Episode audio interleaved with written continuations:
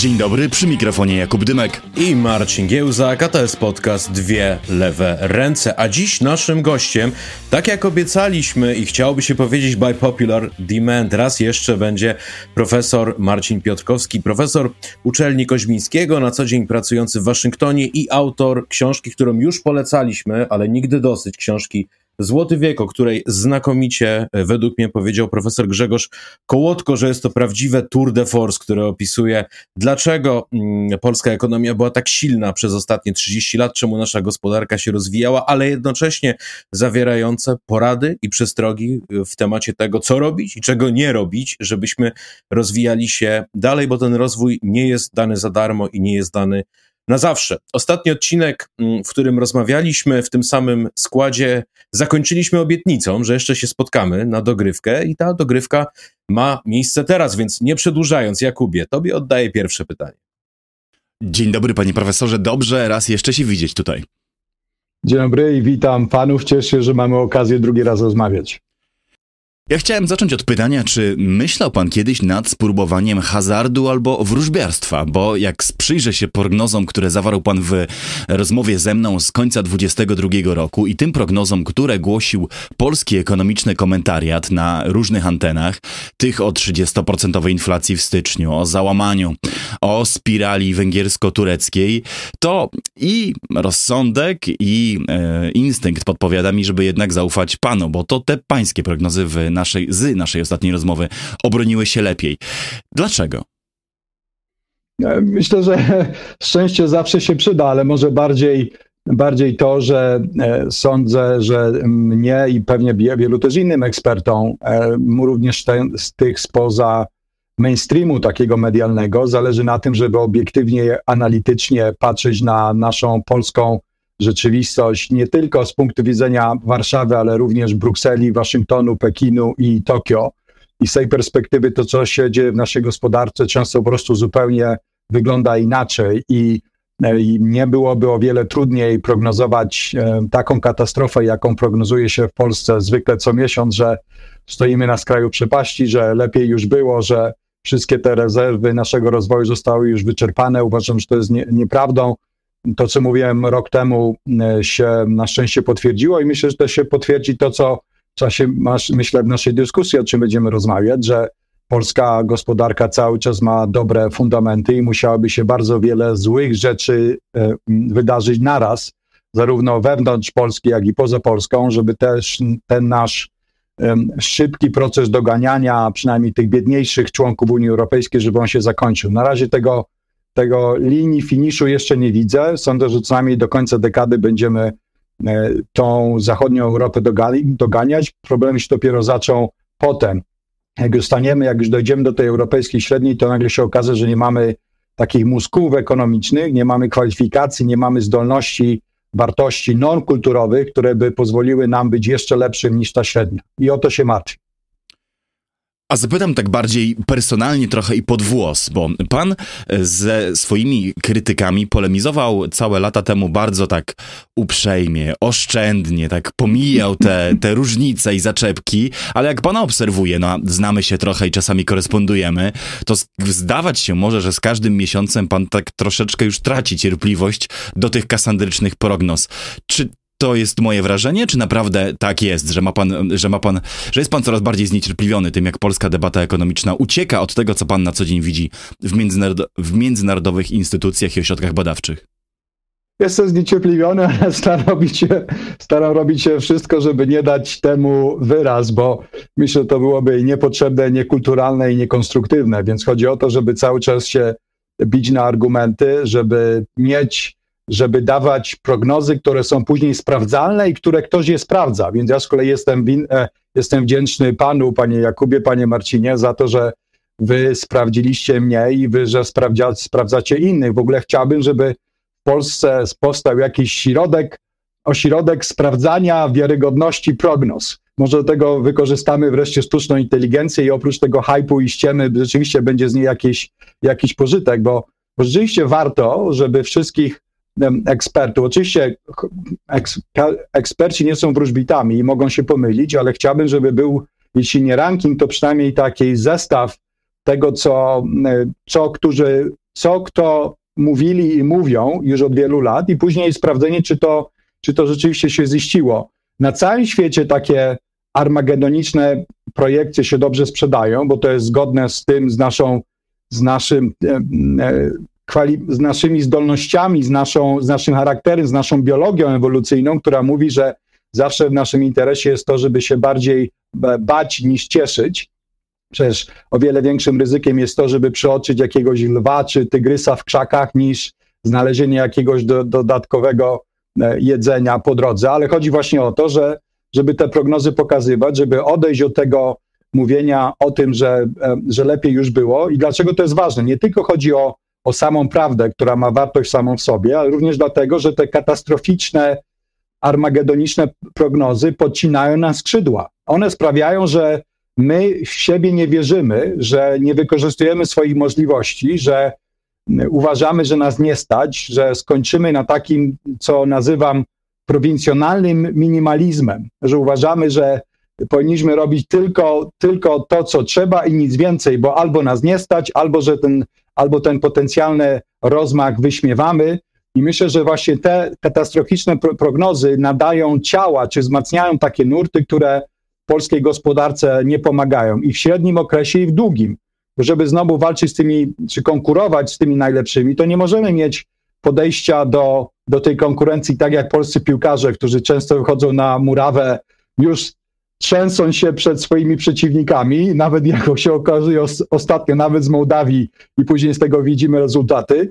Ja chciałbym, żebyśmy na tą europejską i światową arenę konkurencji gospodarczej wychodzili jako tacy mistrzowie Europy i świata, którzy wiedzą, że już wiele osiągnęli, że oczywiście jeszcze wiele przed nami, ale że mamy kwalifikacje, zdolności i stać nas na to, żeby do przodu cały czas iść. I te armagedoniczne perspektywy, myślę, że temu szkodzą.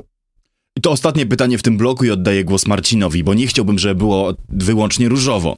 W naszej rozmowie mówił też pan o perspektywach dla Europy i polemizował pan mocno z tymi, którzy wskazywali, że jednak rozwój gospodarczy, przede wszystkim produkcja przemysłowa będzie spadać, że napięcia handlowe pomiędzy Europą a Stanami Zjednoczonymi okażą się przeszkodą i że ciężar wspierania Ukrainy może zaważyć na tempie schodzenia z inflacji, ale przede wszystkim na tempie odbicia gospodarczego w rozwiniętych gospodarkach Europy. Patrząc na to, jakie dane spływają do nas z naszego największego partnera handlowego, czyli z Niemiec, dalej jest pan takim optymistą? I czy patrząc na to, że prezydent Biden chociażby dziś wycofuje się z nowych licencji eksportowych na gaz i te ceny energii mogą znowu w europejskie gospodarki, w ceny dla konsumentów i w odbicie uderzyć, dalej pan obstaje przy tych perspektywach dla Europy właśnie, które zawarł pan w tej naszej rozmowie z końca 2022 roku?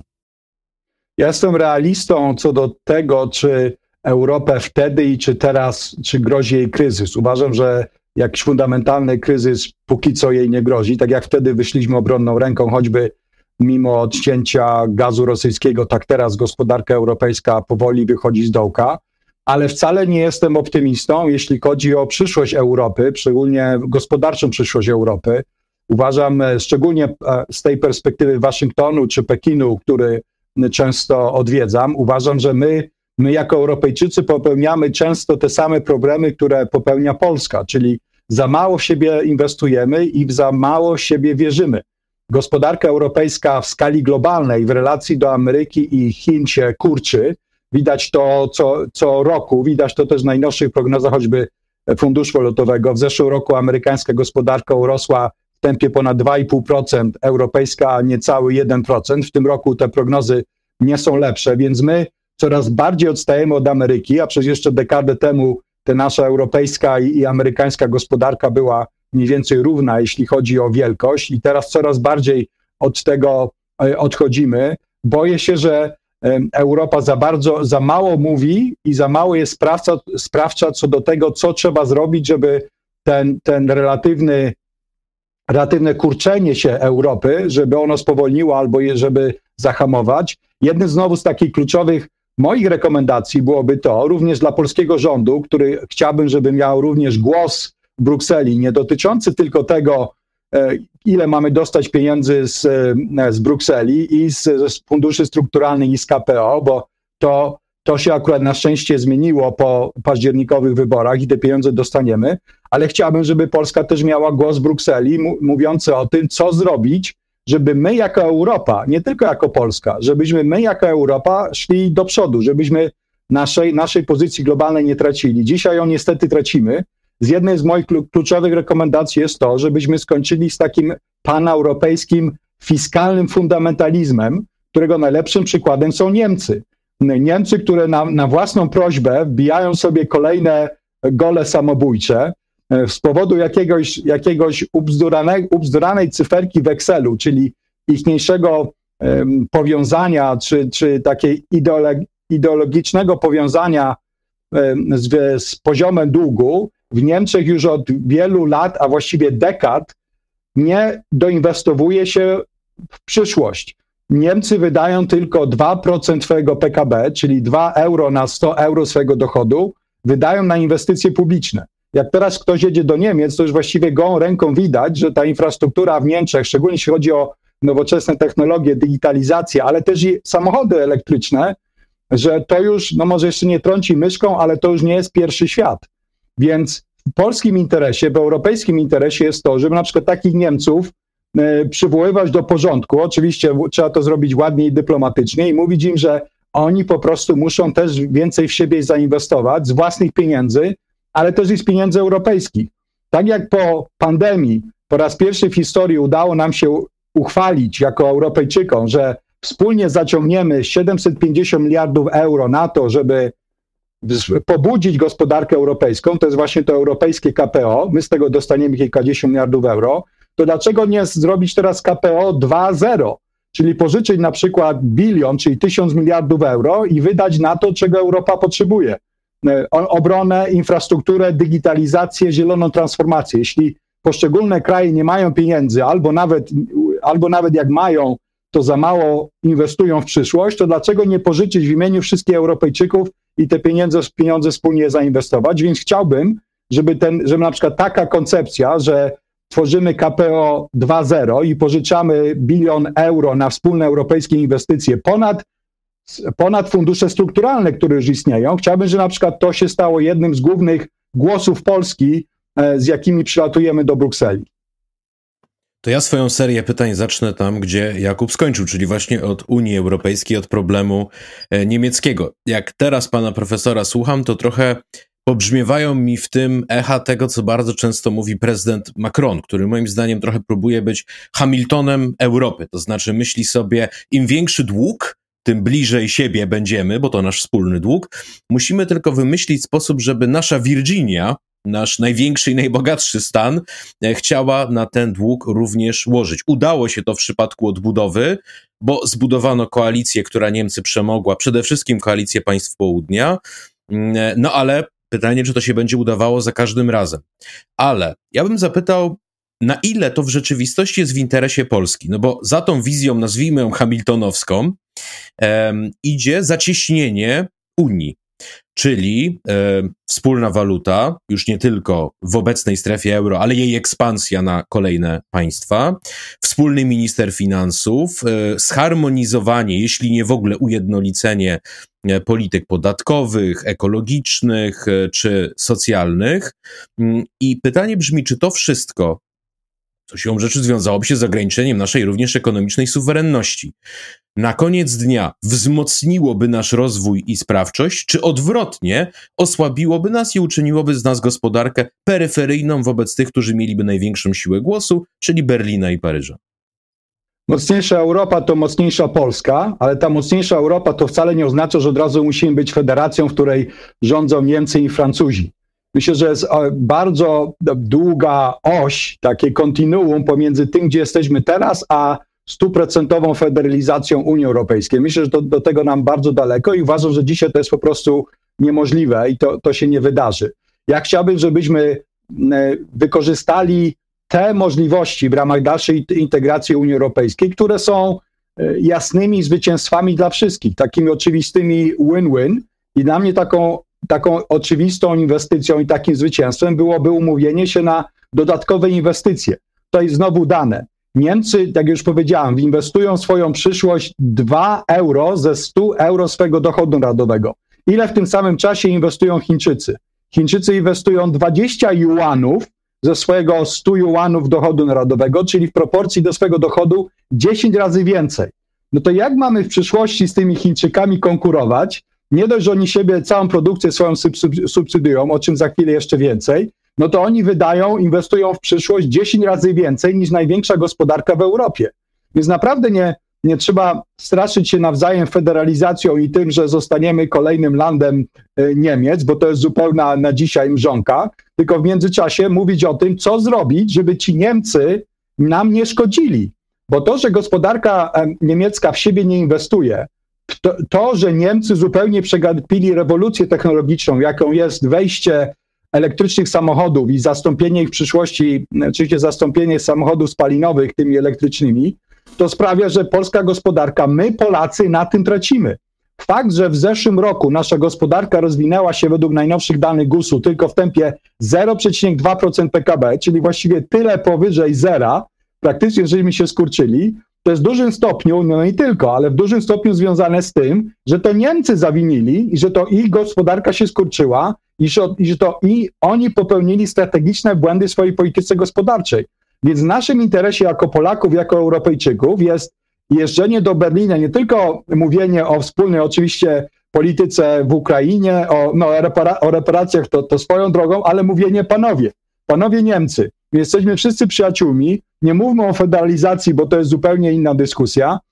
W międzyczasie chcemy, my was jako Polacy prosimy o to, że chcemy wam pomóc wyjść z choroby, w której jesteście, w której się znajdujecie. Ja tą chorobę nazywam fiskalną anoreksją. Naprawdę wy, Niemcy, chorujecie na anoreksję.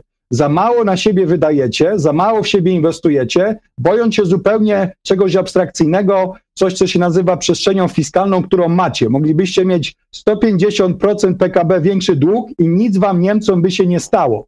Więc proszę was w imieniu Polski, Europy i przyszłości Europejczyków, kolejnych 10 pokoleń, przestańcie, odrzućcie tą ideologię fiskalnego fundamentalizmu, zainwestujcie więcej w siebie, bo to będzie klucz do tego, żebyśmy my wszyscy razem i wy, Niemcy przede wszystkim, mieli szansę na to, żeby w przyszłości dalej się rozwijać. Dzisiaj co do tego jestem pesymistą.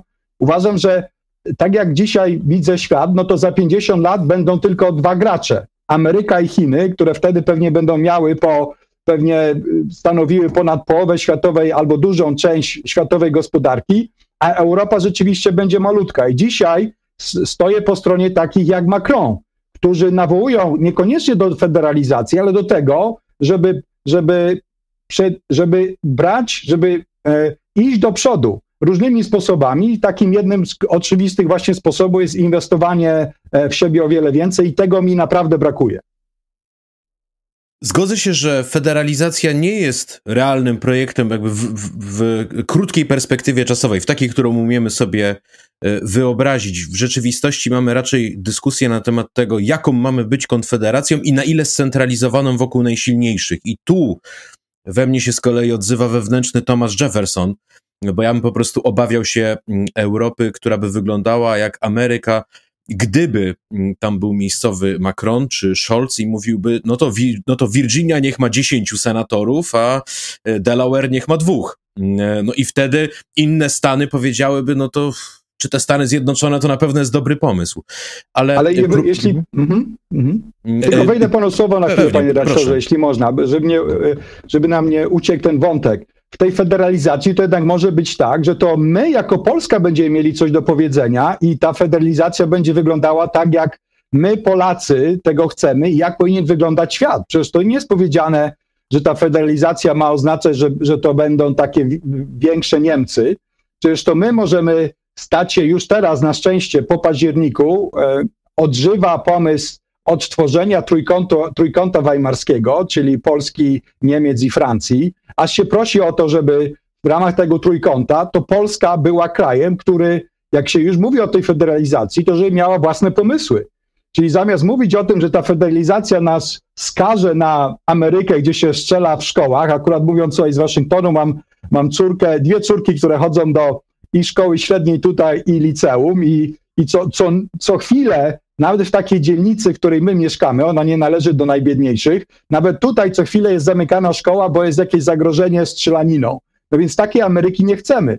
Więc niech to będzie Europa, w której my mamy dużo do powiedzenia i niech Polska zaproponuje, że to ma być Europa, która jest inkluzywna, która inwestuje we wszystkich, która sprawia, że nie będzie takich get jak tutaj, których nikt nie będzie do siebie w szkole strzelał i że to rzeczywiście będzie, że Europa stanie się, tak jak do tej pory przynajmniej była, takim pięknym przykładem dla całej reszty świata, jak ten świat urządzić. Z punktu widzenia globalnego Ameryki Łacińskiej, Chin czy Ameryki, Europa czy Unia Europejska jest według mnie największym cudem instytucjonalnym w historii ludzkości. Dlaczego Polska nie miałaby być trzecim graczem, który w tą stronę pcha federalizację Europy? Nie żeby to były znowu te większe Niemcy, tylko że żeby to była ten wspaniałe takie wizja Żeromskiego, takiej pięknej Europy, co do której cała reszta świata będzie inspirować. Znowu, to jest pewnie mało realne i dosyć ambitne, ale warto spróbować. To dopytam właśnie jeszcze o tą warstwę aplikacyjną. Co powinniśmy położyć na stole? Powiedział pan wspólny dług w imię rozwoju, który będzie rozwojem europejskim. Jakie jeszcze propozycje, które właśnie nie każą nam się rozmieniać na drobne w dyskusji o federalizacji, tylko każą nam tu, teraz zacząć rozgrywać konkretne sprawy? Czy to jest wspólny przemysł zbrojeniowy, czy to jest atom? Gdzie są takie inicjatywy, wokół których wszyscy wygramy? Bardzo dobre pomysły pana, od razu bym się pod nimi podpisał. Jest oczywiste, że po pierwsze zielona transformacja. To jest też w polskim interesie. Cała Europa powinna się szybciej transformować. Powinniśmy może jako cała Unia sobie dać cel, że do na przykład 2040 roku co do zasady Europa będzie energetycznie niepodległa. Czyli że będziemy tam w 60, 70, 80% mieli naszą energię z OZE, a pozostałe z elektrowni atomowych, czyli będziemy tylko importować uran. Dlaczego nie? Jako Europę nas na to stać, żeby w to zainwestować. Oczywiście powinniśmy mieć też wspólną politykę obronną, co widać cały czas po tym, co się dzieje z Ukrainą i tego, że Europa nie jest w stanie nawet wypełnić własnych celów i zobowiązań. Przecież rok temu mówiła, że na przykład będzie w stanie wyprodukować 1 milion sztuk pocisków artyleryjskich, a się okazało, że udało jej się wyprodukować 1/3. Więc to są dwie rzeczy. Trzecia to jest digitalizacja. Tak? Co zrobić, żeby Europa miała coś więcej do powiedzenia w przyszłości, żebyśmy nie byli zmonopolizowani przez amerykańskich monopolistów, od Facebooka przez OpenAI i ChatGPT i Google'a. I tutaj jest też wiele inicjatyw, są ode mnie lepsi eksperci, którzy wiedzą, co z tym zrobić. Co sprawić, żeby regulacje były bardziej ujednolicone. Oczywiście w tym kierunku, na przykład to, żeby mieć minimalną stawkę podatku korporacyjnego w Europie. Znowu, musielibyśmy się jakoś z Irlandczykami i Luksemburczykami umówić, ale dlaczego nie? Przecież to są dwie malutkie gospodarki i nie tylko, że możemy ujednolicić na przykład podstawę opodatkowania i tak się umówić, żeby to rzeczywiście była prosta dla wszystkich i na przykład odżywić koncepcję spółki europejskiej, bo taka spółka europejska istnieje, ale to może się okazać, że możemy jako Europejczycy się umówić, że z telefonu przez face recognition możemy założyć spółkę europejską w 15 minut. Skoro w Nowej Zelandii można założyć spółkę ZOO przez 15 minut z telefonu, to dlaczego nie mieć europejskiej spółki takiej przenoszalnej od Sztokholmu po Madryt i przez Suwałki? Dlaczego nie masz takiej spółki, którą każdy Europejczyk mógłby założyć i która co do zasady miałaby dokładnie taki sam reżim prawny, regulacyjny i legislacyjny we wszystkich krajach Unii Europejskiej? No więc takie szczegółowe pomysły można mnożyć i pewnie warto o tym toczyć debatę, ale według mnie kluczowe są zwiększenie inwestycji paneuropejskich. Cały czas za mało wydajemy. Nie zapominajmy o tym, że budżet Unii Europejskiej, niedługo będą całonocne negocjacje o tym, jak ten budżet podzielić, ile poszczególne kraje mają otrzymać, ale to jest 1% europejskiego PKB. 1%. W Polsce my ściągamy z podatków i składek 35% PKB, czyli ponad 1/3 i tak się o to mniej kłócimy często niż to, co Unia robi, kłócąc się o 1% swojego PKB. Więc ja chciałbym, żeby Polska miała głos i mówiła, że w przyszłości zostawmy tą federalizację na razie na boku, ale na razie zamiast 1% PKB niech Unia do 2030 roku ma cel wydatkowania 3% PKB we własną tą europejską przyszłość. I takich pomysłów na wysokorentowne inwestycje na pewno nie zabraknie. Ja bym chciał pozostać i w tematach europejskich, i w tematach trudnych. Kontekstem naszej rozmowy jest to, że dziś w Brukseli, w Paryżu, w Antwerpii protestują rolnicy, którzy w oczywisty sposób buntują się zarówno przeciwko politykom będącym elementem Zielonego Ładu, ale też przed tym, co widzą jako nieuczciwą konkurencję i dumping cenowy ze strony Ukrainy.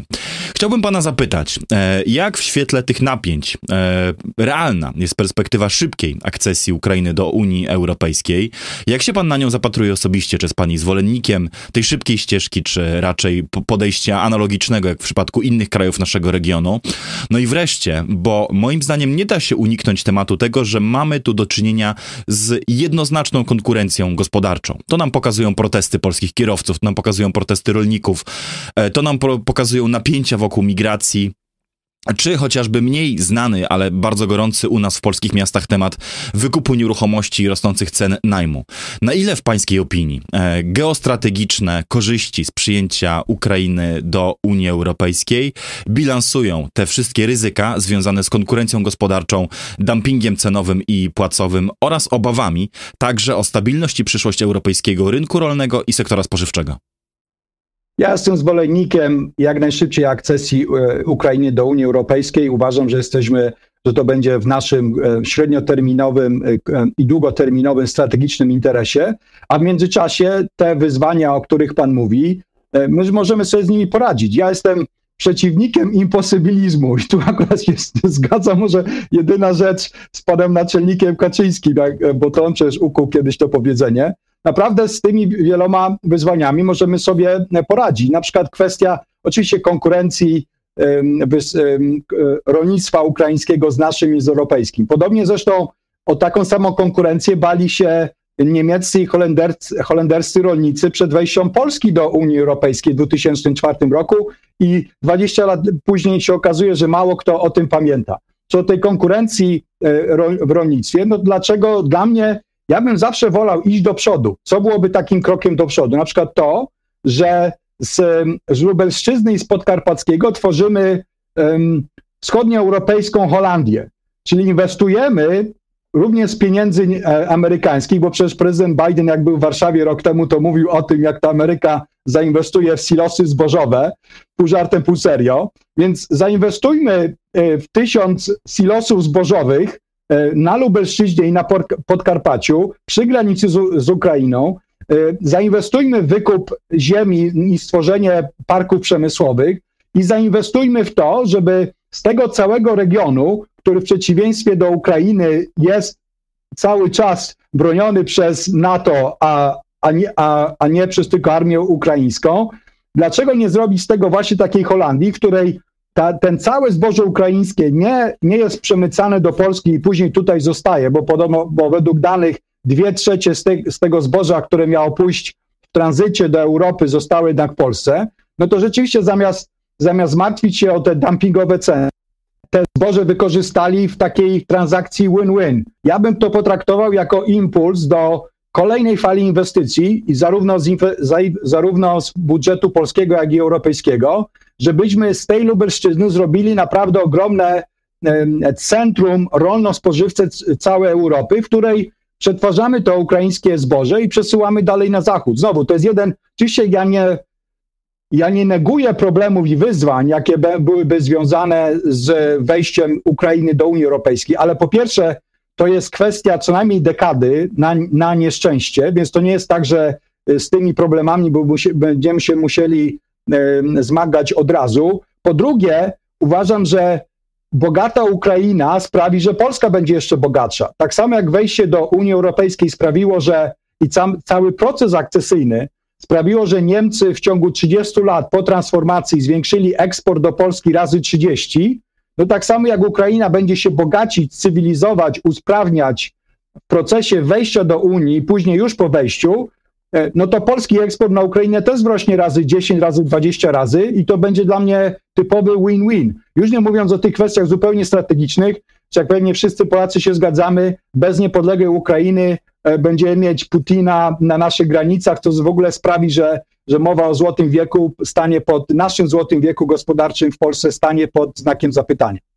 A zadam jeszcze od razu pytanie, bo nie pozwolę panu tak łatwo uciec od tego pytania o ukraińską konkurencję stwierdzeniem, że wszystko się da, bo ja również jestem gorącym zwolennikiem wielkich publicznych inwestycji i perspektywa zainwestowania w europejskie bezpieczeństwo żywnościowe jak najbardziej do mnie przemawia, ale nie mogę tak łatwo przejść do porządku dziennego nad obawami na przykład europejskich rolników, którzy zwracają uwagę, że właścicielami wielkich konglomeratów rolnych w Ukrainie są spółki porejestrowane na Cyprze, porejestrowane w rajach podatkowych, które przez skomplikowaną strukturę właścicielską tak naprawdę nierzadko prowadzą do Rosji.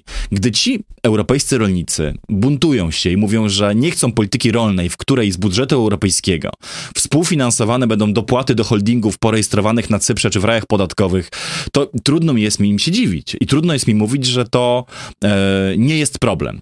Albo gdy mówią, że no, boją się tego, że ta konkurencja zwyczajnie wspierana tak hojnymi dotacjami, a nie przestrzegająca podobnych norm środowiskowych na przykład lub korzystająca z nieskończenie tańszej pracy, będzie wypierać ich z tego rynku. Zgoda, że to nie jest tak, ja znowu nie neguję wyzwań i problemów i ja akurat nie jestem ekspertem od rolnictwa, więc nie jestem w stanie tak dużo panu na ten temat powiedzieć konkretnie i szczegółowo, co dokładnie byłoby optymalnym rozwiązaniem, ale...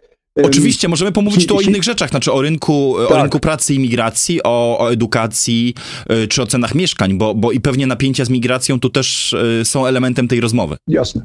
Więc co do Ukrainy, znowu uważam, że Ukraina powinna przejść przez cały proces akcesji do Unii, nie powinna mieć specjalnie jakiejś taryfy ulgowej.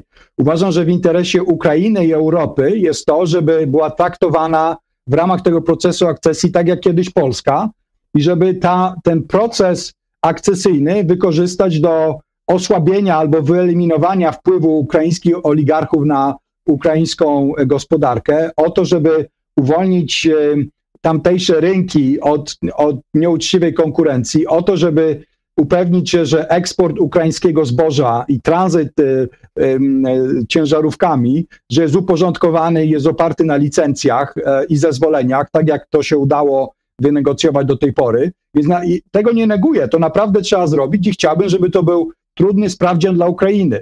Ja miałem to szczęście, przyjemność, że jeszcze kilka lat temu prowadziłem projekt Banku Światowego dotyczący reform na Ukrainie i celem tego projektu było to, jak wspomóc rozwój sektora prywatnego u naszego wschodniego sąsiada. No i wtedy po roku prowadzenia tego projektu ja byłem bardzo zawiedziony, to było prawdę mówiąc w 2015 roku, ale zrozumiałem, jak trudno było wtedy reformować ukraińską gospodarkę.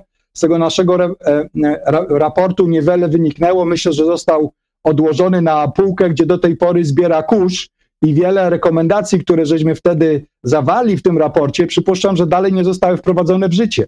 Więc ja chciałbym, żeby akcesja była takim narzędziem dla reformatorów ukraińskich do spowodowania, do sprokurowania reform, które są kluczowe dla Ukrainy i w ramach tego uporządkowania tych wszystkich kwestii, które nas bolą, właśnie eksportu zboża po dumpingowych cenach czy usług transportowych i wszystkich innych, to myślę, że wszystko to jest do zrobienia.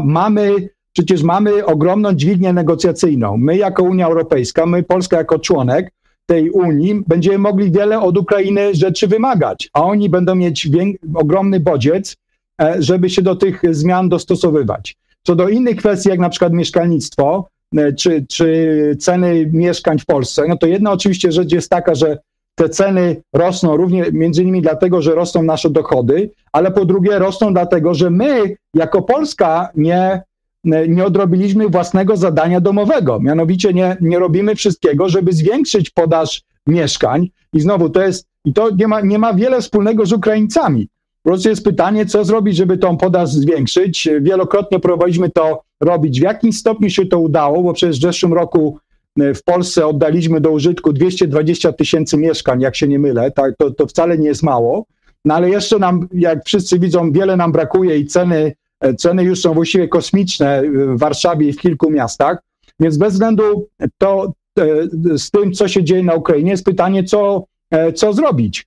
Gdybym znowu, jeden z pomysłów, jakie ja miałbym dla Polski, to to, żeby Skarb Państwa wykupywał działki i żeby je udostępniał deweloperom, żeby zmieniał, oczywiście to jest łatwiej powiedzieć niż zrobić, ale też zmieniał regulacje co do na przykład obszarów zagospodarowania i możliwości wykorzystania ziemi. Więc myślę, że jest wiele sposobów na to, żeby tą podaż uruchomić, również przez aplikowanie takich pomysłów jak czynsze regulowane à la Wiedeń.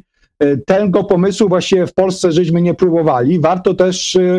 Warto takie inne pomysły wypróbować i zobaczyć, jak to na rynek nasz będzie działać. Więc podsumowanie jest takie, dla mnie część problemów, takie jak choćby wysokie ceny ruchomości, ma mało wspólnego z Ukrainą i sami wewnątrz Polski powinniśmy robić wszystko, żeby te ceny były, żeby mieszkania były cenowo dostępne dla Polaków.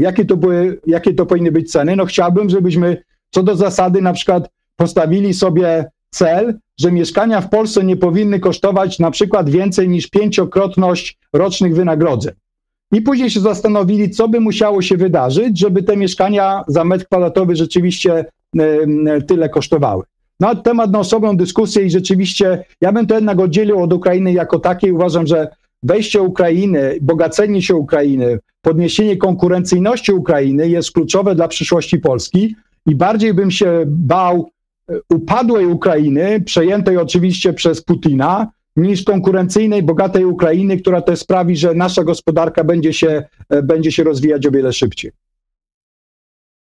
Ja bym zapytał o drugiego sąsiada w takim wypadku, to znaczy o Niemcy. Mianowicie, czy z naszego punktu widzenia, tak biorąc pod uwagę bilans tego 30-lecia i myśląc o przyszłości, fakt, że jesteśmy tak silnie zależni od niemieckiej gospodarki. Jesteśmy w gruncie rzeczy gospodarką komplementarną względem nich. Mamy nadal bardzo wysoki wskaźnik, że tak to nazwę, germanodependencji. Czy to jest nasz atut i w gruncie rzeczy to pomaga naszemu rozwojowi, że mamy za miedzą supermocarstwo gospodarcze? Czy na dalszą metę taki stan rzeczy nie jest zdrowy i powinniśmy myśleć o jakiegoś rodzaju decouplingu kontrolowanym z Niemcami, jakiejś większej pluralizacji tego, z kim, jak handlujemy? Tak, powinniśmy myśleć i nie tylko myśleć, ale i wprowadzać w życie taki decoupling, de-risking, czyli relatywne odłączenie się od gospodarki Niemiec z wszelkiego rodzaju powodów, bo po pierwsze, żeby kiedyś grać w tej europejskiej, globalnej, gospodarczej lidze mistrzów, to i tak musimy się od tych Niemców odłączyć, musimy się odłączyć od peletonu tych doganiających Niemców i po prostu tak samo jak oni być w tej grupie uciekającej. I tu są wiele rzeczy, które Polska trzeba zrobić. Zwykle mówię o tym swoim programie 5i, czyli instytucje, inwestycje, innowacje, imigracje, inkluzywność. To są kierunki polityki gospodarczej, które są nam potrzebne, żeby dogonić Ligę Mistrzów i przy okazji się uniezależnić od Niemiec. Po drugie, powinniśmy się od nich relatywnie uniezależnić, znowu oczywiście handlować i inwestować jak najwięcej, ale również dlatego, że Niemcy mają również z powodu swoich błędów strategicznych, przed nimi przynajmniej w średnim okresie się rysują całkiem mroczne perspektywy. Gospodarka Niemiec cały czas w siebie nie inwestuje, rząd pod wpływem neoliberalnej polityki cały czas jest zwolennikiem takiej kotwicy dłużnej, która sprawia, że Niemcy nie mogą w siebie inwestować. Jednocześnie też jedna z głównych motorów gospodarki amerykańskiej, czyli sektor przemysłowy, sektor motoryzacyjny, który stanowi łącznie z branżami pokrewnymi 10% plus PKB niemieckiego, no on ma przed sobą bardzo póki co mroczną perspektywę. Dlaczego? Dlatego, że Niemcy zaspali przy kierowniku, zaspali przy kierownicy i okazuje się, że Chińczycy są od nich wielokrotnie bardziej konkurencyjni, jeśli chodzi o produkcję samochodów elektrycznych. Dzisiaj w Chinach produkuje się już miliony sztuk samochodów elektrycznych rocznie. Jak ostatnio w październiku byłem w Pekinie, to jest po prostu szokujące. Czy w ogóle w innych miastach Chin, nie tylko w Pekinie, jest szokujące, że właściwie 1/3, a czasami nawet połowa samochodów na ulicach w Chinach jest już elektryczna. Nie ma takiego miejsca na świecie innego, w którym by tak było, na pewno nie jest tak w Europie, w Niemczech czy w Ameryce. Więc nie tylko, że Chińczycy już teraz produkują miliony samochodów elektrycznych, co sprawia, że stają się bardziej konkurencyjni, bo nabywają umiejętności produkcji i zwiększania wydajności pracy, których Niemcy nie są w stanie zdobyć, produkując 50 000 samochodów elektrycznych rocznie. Po drugie, Chińczycy też subsydiują te samochody elektryczne na każdym etapie produkcji. Taki producent EV w Chinach dostaje praktycznie ziemię za darmo, dostaje finansowanie prawie za darmo, dostaje tanią siłę roboczą, która nie może protestować, bo nie ma wolnych związków zawodowych w Chinach, dostaje zdeprecjonowany kurs juana, więc nie sposób też z tymi Chińczykami konkurować, więc z tego punktu widzenia Niemcy po pierwsze zaspali, po drugie są teraz w sytuacji Dawida w stosunku do Goliata. I chciałbym, żeby z procy jakoś potrafili ten chiński przemysł motoryzacyjny z ich przewagę konkurencyjną zniwelować, ale wydaje mi się to mało prawdopodobne, więc przed Niemcami naprawdę duży strategiczny problem, szczególnie i po trzecie też oczywiście utraciwszy dostęp do taniego rosyjskiego gazu, przed nimi ogromny problem, jak tą konkurencyjność w długim terminie odzyskać. Więc z wielu powodów własnych, bo Polska musi szukać własnej drogi rozwoju, żeby nie tylko dotrzeć do średniej europejskiej, jeśli chodzi o poziom dochodu, co samo w sobie będzie wielkim sukcesem, ale to nie zaspokoi naszych ambicji, no ale po drugie uniezależnić się od motorówki, która kiedyś była motorówką, a teraz się powoli przeistacza w łódź wiosłową. Więc naprawdę róbmy wiele, żeby się od tych Niemiec uniezależnić, nie tylko eksportując do gospodarek innych w Unii Europejskiej, ale też wychodząc poza Unię Europejską, do tak zwanego Global South, gdzie bardzo mamy mało do powiedzenia. To ja zadam ostatnie pytanie w tym wątku niemieckim i oddaję Ci głos, Jakubie. Pana zdaniem, co tak naprawdę jest problemem Niemiec? Czy to jest problem natury ideologicznej albo wolicjonalnej, to znaczy jakiegoś rodzaju dogmatyzm niemieckiej klasy rządzącej, klasy dyskutującej, czyli atom źle, bo źle, a turbiny wiatrowe dobrze, energia z Rosji rewelacja i trzeba się tego trzymać, dług zły zawsze, bo widmo inflacji i można mnożyć takie, powiedziałbym, nawyki myślowe i przesądy ich klasy rządzącej. Czy istnieją wbrew takim łatwym punktom, które teraz możemy nabyć i się pośmiać, prawda, z lidera, pokazując, że my podejmowaliśmy decyzje lepsze, oni gorsze, czy też istnieją pewne głębsze strukturalne przyczyny, na które tak naprawdę ich klasa rządząca, biznesowa, medialna w ograniczonym stopniu może reagować? Więc odpowiadając krótko na Pana bardzo dobre pytanie, to jest połączenie i błędów ideologicznych, które Pan bardzo, te skutki je Pan wymienił, i błędów, i pecha strukturalnego, no właśnie tego, że Chiny są już na etapie rozwoju, w którym mogą konkurować z Niemcami na tym samym ringu. Tak jak 10-20 lat temu Chińczycy produkowali pluszowe misie i nikomu nie przyszło do głowy, że Chińczycy będą mogli wyprodukować dobry samochód, tak teraz się okazuje, że Chińczycy są już na etapie, w którym mogą konkurować z całym światem i być od Niemców o wiele bardziej konkurencyjni, więc Niemcy i popełnili błędy strategiczne, myślę, związane z ideologią i te przykłady elektrowni atomowych i właśnie braku inwestycji w siebie i takiego zapatrzenia się w rosyjski gaz, to jest jedno, ale po drugie mają właśnie tego pecha, że przegapili tą strukturalną zmianę, ten rozwój Chin. Może taką anegdotkę podam, ciekawą, bo mieszkałem w Pekinie 4 lata między 2017 a 2021 i dosyć dobrze pamiętam rozmowę, którą odbyłem zaraz przed COVID-em przy niemieckim piwie z szefem sprzedaży Volkswagena na Chiny, z Niemcem, z którym przy tym piwie, żeśmy sobie rozmawiali o różnych rzeczach, no więc ja go zapytałem, co on sądzi o przyszłości chińskiej motoryzacji, czy Chińczycy będą kiedykolwiek w stanie wyprodukować dobry samochód. Ten Niemiec na mnie popatrzył jak na kosmitę i powiedział, nie ma szans. Ja znam tych Chińczyków, oni do niczego się nie nadają, oni nigdy dobrego samochodu nie wyprodukują. I to było 4 lata temu.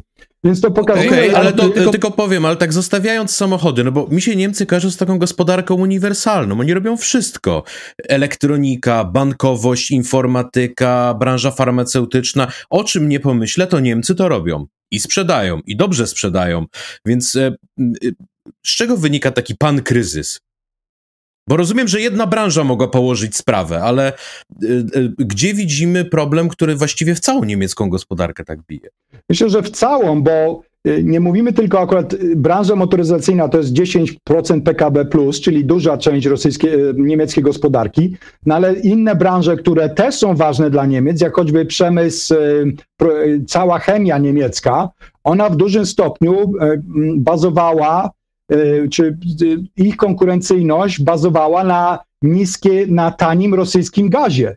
To, co produkował BASF, to, co produkuje Bayer też w farmaceutykach i cały ten ogromny przemysł farmaceutyczno-chemiczny w Niemczech bazował w dużym stopniu na taniej energii. Teraz energia w Europie jest 3 razy droższa na przykład niż w Ameryce i pewnie jeszcze 4 bądź 5 razy droższa niż w Chinach. I tak jak Chiny przez kolejne dekady będą ściągały subsydiowany gaz od Putina, bo Rosjanie nie mogą nikomu innemu ten gaz sprzedać, a Chińczycy to wiedzą i już teraz negocjują tak, że będą mieć najniższą cenę gazu na świecie. Putin od dawna, tak a propos, mówi o tym, że ta druga rura, Syberia 2, że kontrakt już z Chinami podpisany. On wcale nie jest podpisany, bo Chińczykom się nie spieszy i wiedzą, że ten gaz mogą tanio dostać. Więc to jest druga, tak jak gdyby, to nie tylko motoryzacja, to w Niemczech, to właśnie kwestia ogólnie niskich inwestycji publicznych w całej gospodarce, to kwestia wysokich kosztów energii, która sprawiła, że konkurencyjność wielu branż spadła. No i po czwarte, te pozostałe branże, z których też Niemcy są dumne, jak na przykład Mittelstand, ci wszyscy producenci tokarek, różnych maszyn, które zresztą fenomenalnych, no to oni też mają problem, że Chińczycy też ich wiele w tych technologiach dogonili. Tak jak Niemcy zresztą chyba już 8-9 lat temu sprzedali swojego producenta robotów Chińczykom, tak się okazało, że dzisiaj Chińczycy już tych robotów niemieckich nie muszą kupować, bo już mają 100 producentów własnych, którzy takie roboty już są w stanie sami wyprodukować. Więc myślę, że to są problemy ideologiczne i te strukturalne, które przeszkadzają niemieckiej gospodarce. I nie twierdzę, że znowu Niemcy stoją nad przepaścią i że za 20 lat to my ich połkniemy. Nic takiego się nie wydarzy. Bardziej się martwię o to, że oni będą kuśtykać do przodu, a nie jechać na szybkim rowerze. I to jest problem dla Niemiec, to jest problem dla Polski, to jest problem dla Europy. I chciałbym, żeby Polacy w tej dyskusji też istnieli i nawet dzielili się radami z Niemcami, bo dlaczego nie? Ja mam z kolei kilka pytań dotyczących globalizacji i zacznę od kwestii Rosji i Chin, które pan wymienił, i jeszcze do kompletu dodam Iran. Na ile opowieść o tym, że europejskie sankcje rzucą rosyjską gospodarkę na kolana, pozbawią ją możliwości zbytu swoich najcenniejszych surowców i zaduszą finansowo także, okazały się być mrzonką, w którą chcieliśmy wierzyć, bo ona była politycznie konieczna. Czy nie widzi pan zjawiska przeciwnego, które pisał o tym niedawno Adam Tooze, o którego też pana będę pytał, które poprzez sankcje pozwoliło się 3 osankcjonowanym gospodarkom, to znaczy rosyjskiej, chińskiej i irańskiej, ciaśniej zintegrować i wymienić się tym know-howem, który posiadał przede wszystkim Teheran w dziedzinie omijania sankcji, importu równoległego i tworzenia alternatywnych rozwiązań finansowych obchodzących bany, na przykład na takiego Swifta. Z pańskiej perspektywy, czy był to błąd wynikający z pewnego myślenia życzeniowego stolic Zachodu?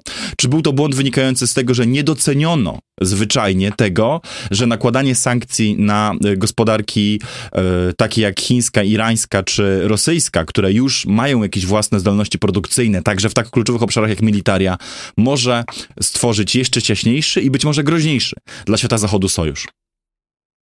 Zgoda, że pomyliliśmy się co do efektu sankcji na Rosję.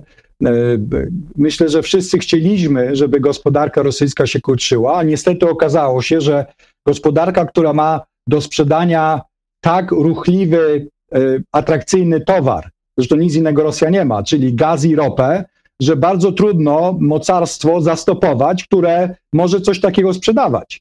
Gdyby Rosja sprzedawała, nie wiem, jogurty albo tokarki, albo samochody, no to rzeczywiście te sankcje, myślę, że miałyby o wiele większy wpływ. Niestety. Być może nie byłaby też wtedy mocarstwem. Być może nie byłaby wtedy mocarstwem, gdyby stała na jogurtach.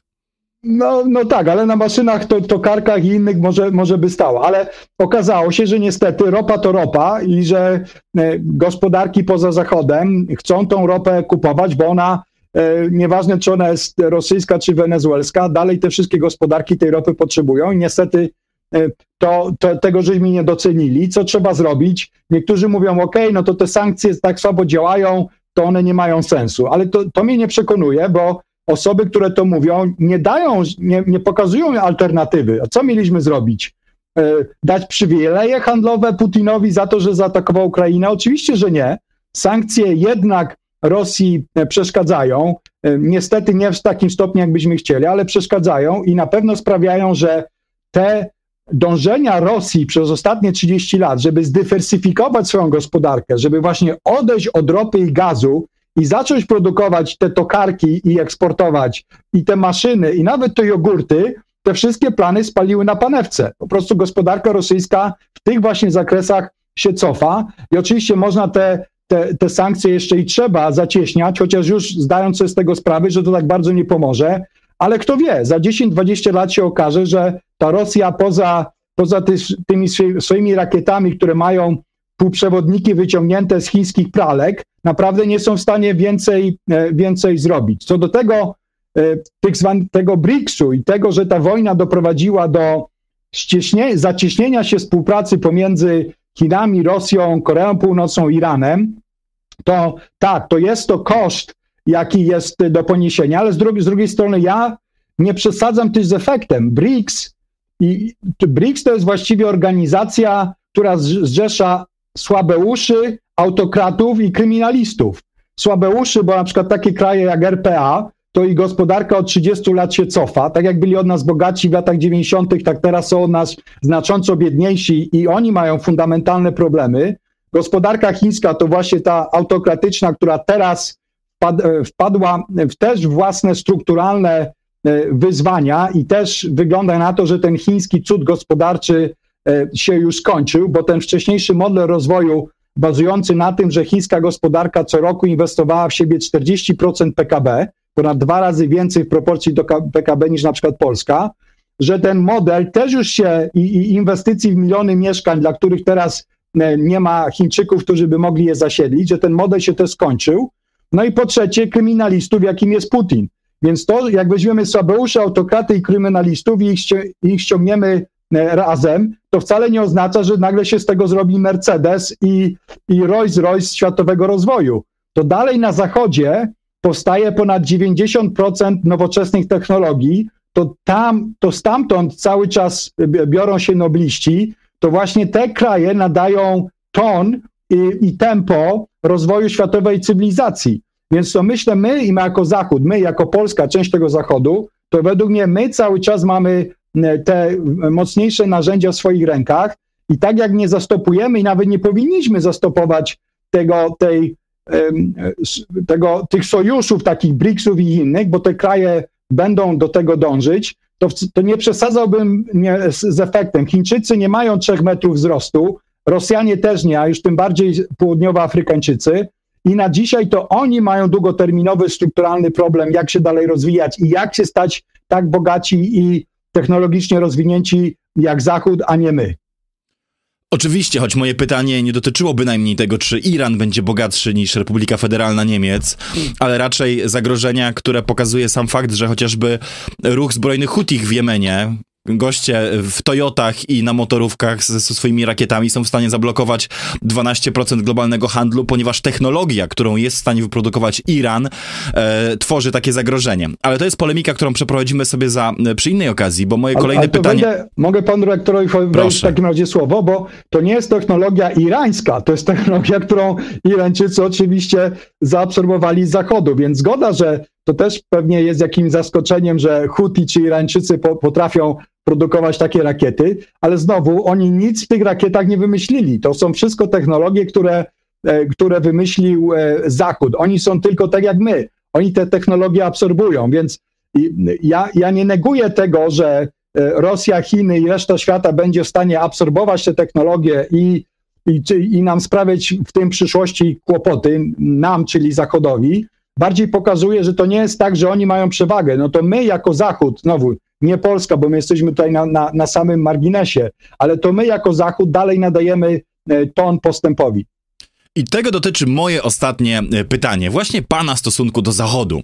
Czy jako Polak, ktoś głęboko przekonany o wartościach zachodnich instytucji, o ich niepodważalnym znaczeniu dla polskiej także wolności i o poglądach, no chyba nie da się ukryć, dość mocno proatlantyckich, ściera się pan na tym tle ze swoimi kolegami i koleżankami, gdy spotyka się pan z nimi w Waszyngtonie czy Pekinie? No bo gdy tak poczytać pana kolegę Adama Tuza na przykład, no to on jest jednak wobec Pax Americana czy instytucji Zachodu dużo bardziej krytyczny w swoich opiniach, prawda? No albo Mariany Mazzucato, która na przykład teraz będzie doradzać rządowi Brazylii, no, który zgodnie z pana nomenklaturą jest w tym klubie złodziei, jak to było, złodziei, bandytów i kryminalistów.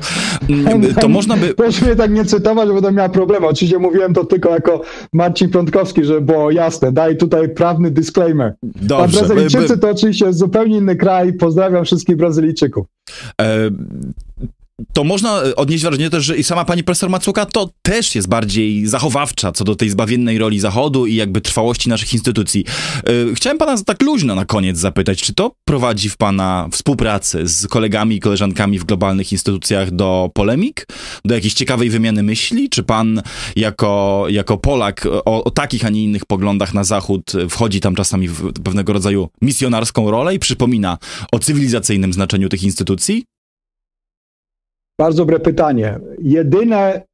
Jedyna rzecz, która byłaby gorsza od Pax Americana, byłby jej brak. Czyli nie chciałbym mieć świata, w którym nie mamy Pax Americana, a na przykład mamy Pax cynizmu, bądź nie daj Boże Pax Putina. Więc ja mam poczucie misji w rozmowach ze swoimi kolegami w instytucjach waszyngtońskich, ale wszystko w ramach poczucia, że nam wszystkim zależy na tym, żeby nasze dzieci i nasze wnuki żyły w świecie, który się dalej kieruje wartościami zachodnimi i który wierzy w demokrację, który wierzy w wolność człowieka, który wierzy w wolność słowa.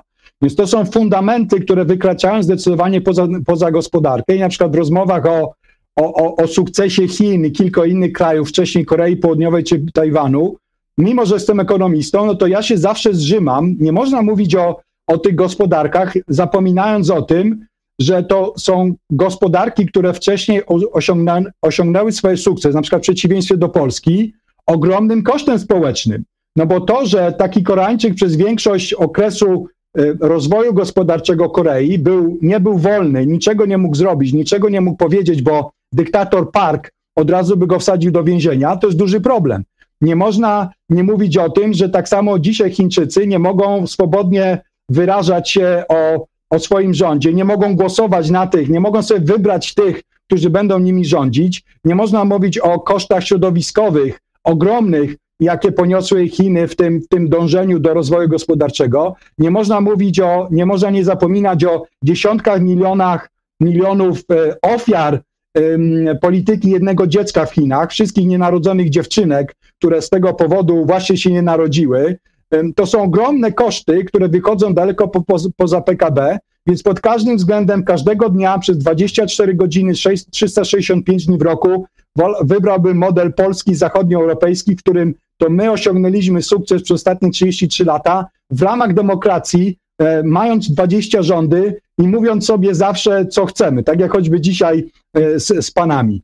Co do tych rozmów w Waszyngtonie, myślę, że i Mazzucato, i Adam Tuz, i wszyscy moi koledzy, czy w tej instytucji w Waszyngtonie, czy w innej, my wszyscy cały czas zakładamy, że dążymy do tego samego, do świata, w który będzie jednak szedł w kierunku wdrożenia w pełni w życie jedynej rzeczy, którą my jako świat i ludzkość się zgodziliśmy, czyli deklaracji praw człowieka, którą żeśmy wszyscy jako świat podpisali w latach 40. Nawet Chińczycy się przez tą deklaracją praw człowieka podpisali I tam jasno jest powiedziane, że oczywiście trzeba mieć prawo ekonomiczne. Jak ktoś jest głodny, nie ma pracy, nie ma mieszkania, tego prawa demokratyczne są iluzoryczne, ale jak już te prawa, jak już te podstawy materialne mamy, no to są ważniejsze rzeczy niż liczba, niż wielkość konta w złotach, w złotych czy w dolarach. Więc tak, w ramach tej dyskusji my musimy naprawiać ten lepszy, zachodni, demokratyczny świat.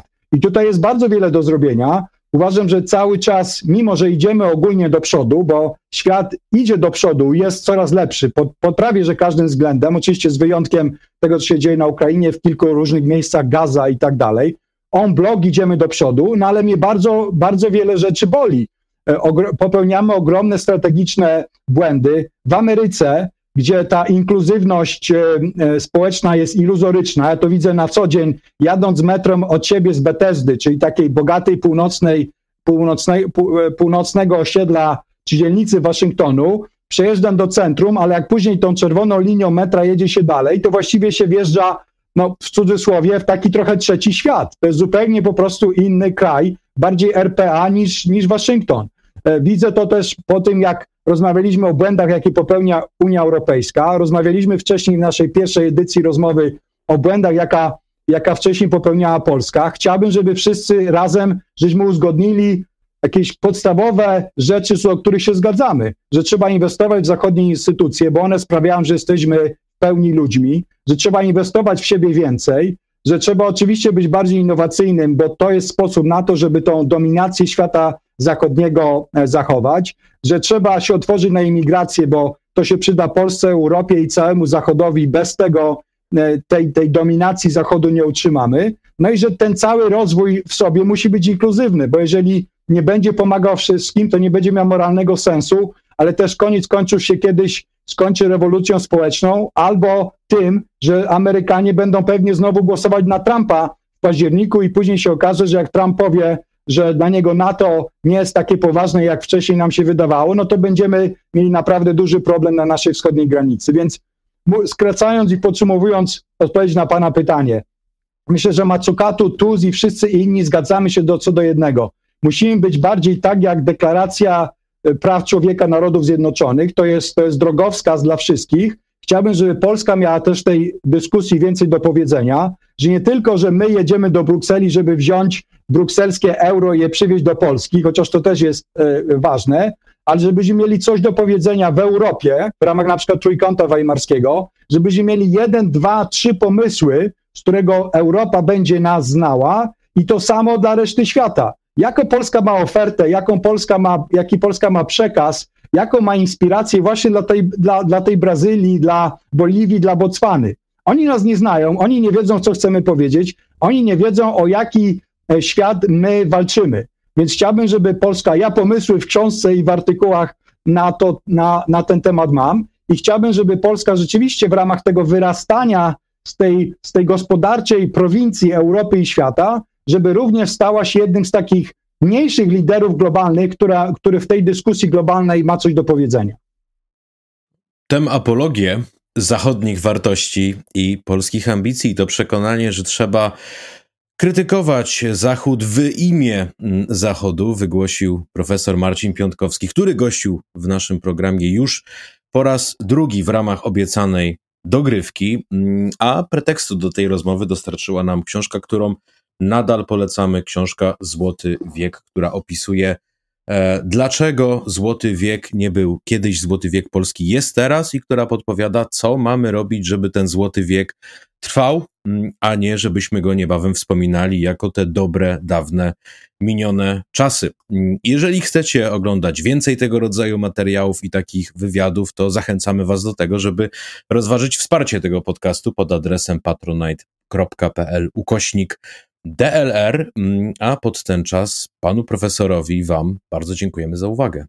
Dziękuję panu redaktorom i też prośba o wsparcie takich dobrych programów, które poruszają tematy wychodzące daleko ponad to, o czym się teraz mówi na przykład w Polsce. Więc cieszę się, że jest przestrzeń publiczna dzięki nowoczesnym technologiom, która pozwala takimi tematami się zajmować i dziękuję panu i dziękuję wszystkim słuchaczom. Dziękujemy, panie profesorze. Ja wytnę tę wypowiedź i będę ją potem upubliczniał. Proszę mieć tego świadomość. A my dziękujemy za tę rozmowę. Do usłyszenia.